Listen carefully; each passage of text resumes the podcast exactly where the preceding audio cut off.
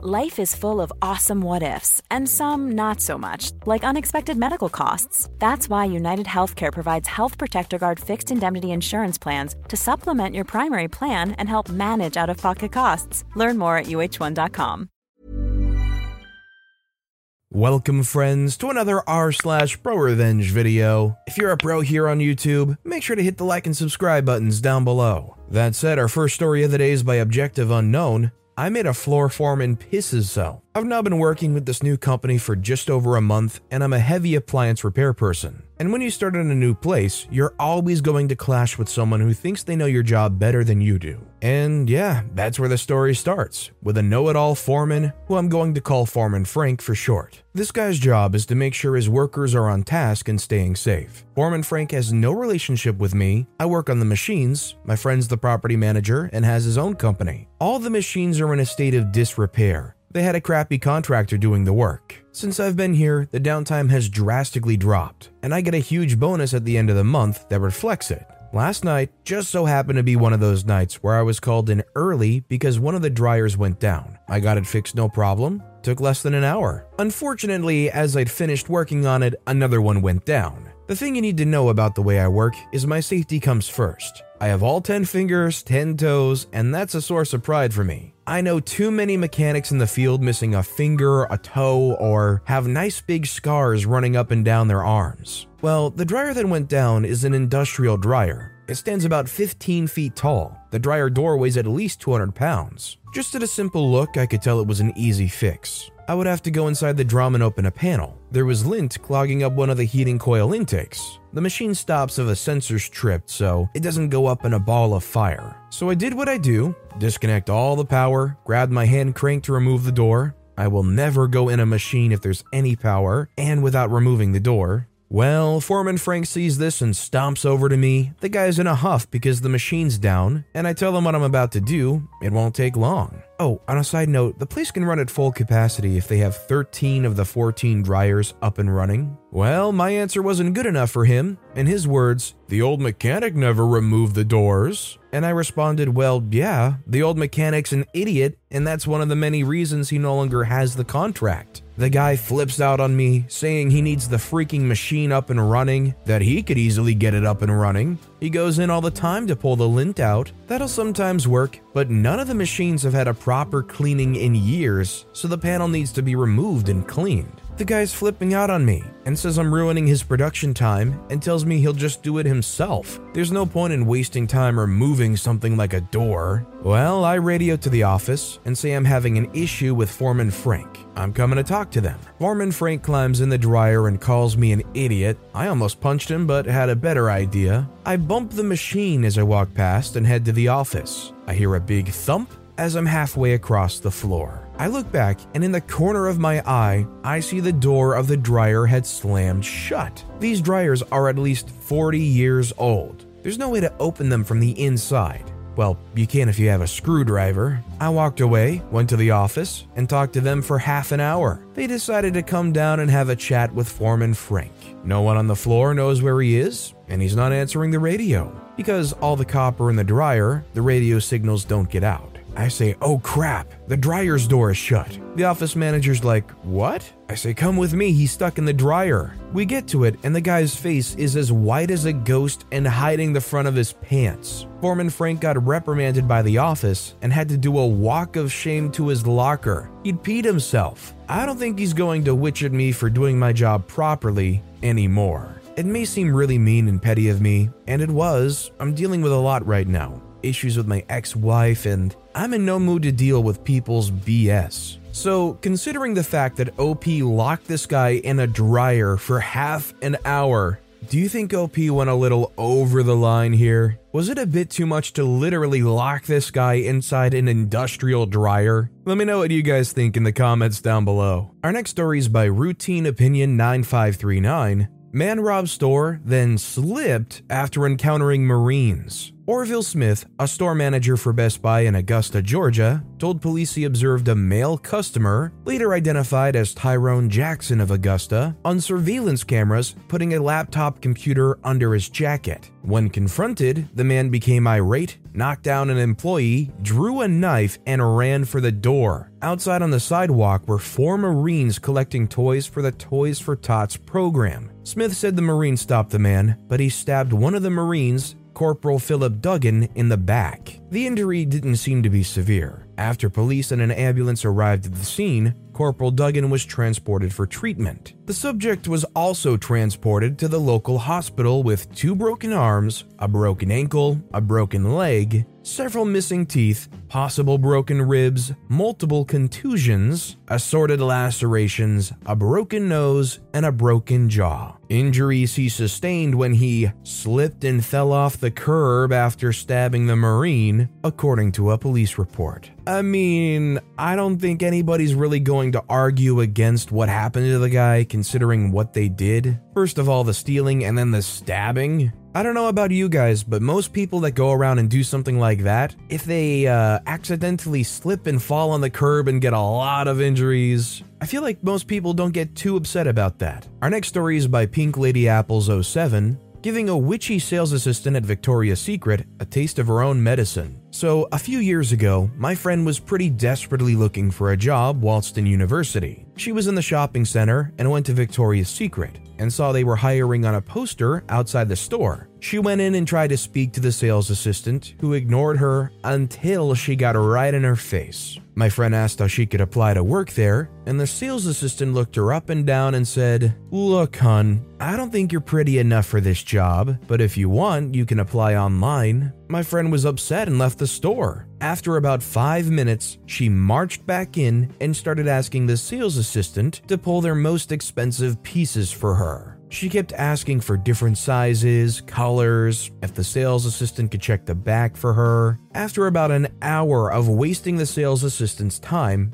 it's time for her to pay. She goes to the counter, pulls out her wallet, but then asks the sales assistant if she can look at the pieces again. After inspecting them for another five minutes, she puts her wallet away and says, Hmm, I don't think these are pretty enough for me and walks straight out of the store. Well, by God, it's a pretty revenge. And let's be clear here although places like Victoria's Secret probably do discriminate like that, overly judge their employees, you gotta be a proper jerk for somebody to come in and ask about applying and just say to their face, I don't know, I don't think you're pretty enough. It's like, well, screw you and everything you stand for. This next story is also by Pink Lady Apples 07. Finding out I got the job my arrogant family friend, who told me I was stupid, got rejected from. I have a close family friend who I grew up alongside. We had an intense rivalry when we were kids, and he loved to make fun of me. One of his favorite insults was to call me stupid and make me feel super incompetent. I remember a particular gathering when I was in year 7 when I jokingly confessed that I messed up a math test. He then spent the rest of the evening telling everyone at this gathering that he was a straight A student and that I was a failure, verbatim. He made digs about me being an idiot routinely for years, and at one point, it genuinely affected my self esteem. Anyway, our families grew apart. I got older and stopped seeing him for several years.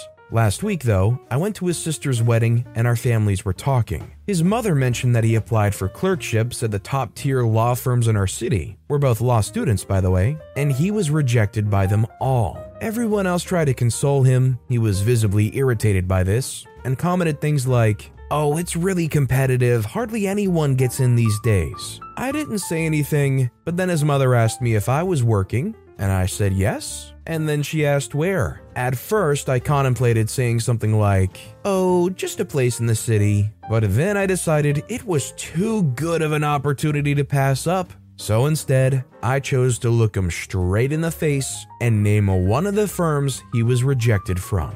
Everyone went silent for a minute, and I can't explain how satisfying it was to see the astonished look on his face. Just to clarify though, I don't think grades or a fancy job are a measure of intelligence or a person's worth at all. But he definitely does, and it was just a really petty win for me because the guy was a total donkey. Yeah, usually it's pretty poor form to brag that you got a job that somebody else got denied from, but when it's somebody that literally for your entire life has been chiding you, putting you down, calling you dumb, incompetent, stupid, that's definitely one situation where you can say, oh yeah, who's the stupid one now? You might get called childish, you might get called petty, but honestly, it's worth it. This next story is by Steel Snap Dragon. I embarrassed a lunch thief in front of his colleagues. So I started a new job recently. I work in a small studio. There's several others in the building. Think open plan office with sections assigned to each studio. The person I had an altercation with doesn't work for my studio, just FYI. I eat lunch at 1ish and most people eat at 12. I came down early to eat at 12.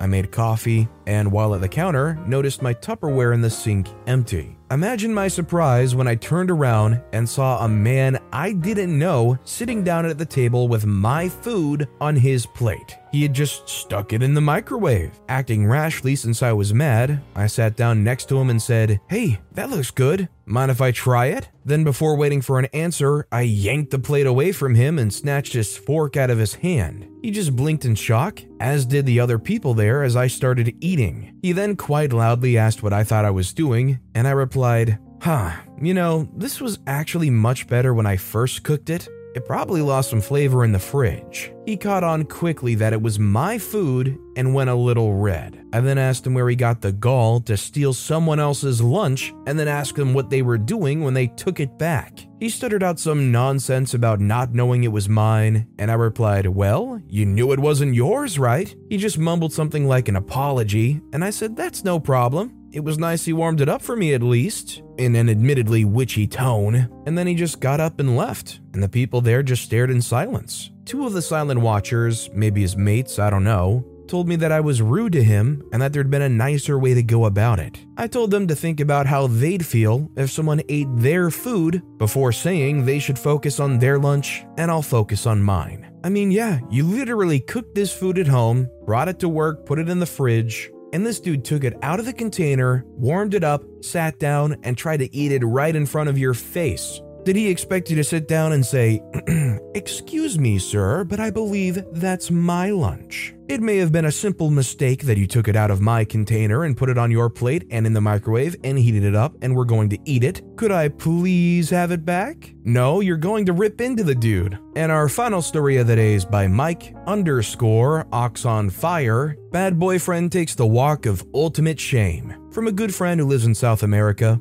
Not my story, hers. This happened about 16 years ago. My friend, let's call her Maria, had been dating a guy called Oscar for two and a half years or so when she found out through the grapevine, if you live in a small town, you'll understand, that Oscar had betrayed her. He'd been to a party, got a girl drunk, and slept with her. News of his actions had spread as gossip does. The worst part of it was that it seemed it wasn't the first time that it had happened by a long shot. Well, Mariah heard and plotted revenge. She invited him to her flat for a special afternoon of fun with her and her friend Vanessa. Oscar could not resist temptation, so he went. Picture the scene. He goes into the building where she lives, gets into the lift to go up to the 10th floor to get to her apartment. He rings the bell. He can hear music playing from behind the door. She opens the door and he walks in and sees that both his girlfriend Maria and her friend Vanessa are there, each wearing a sexy silk negligee.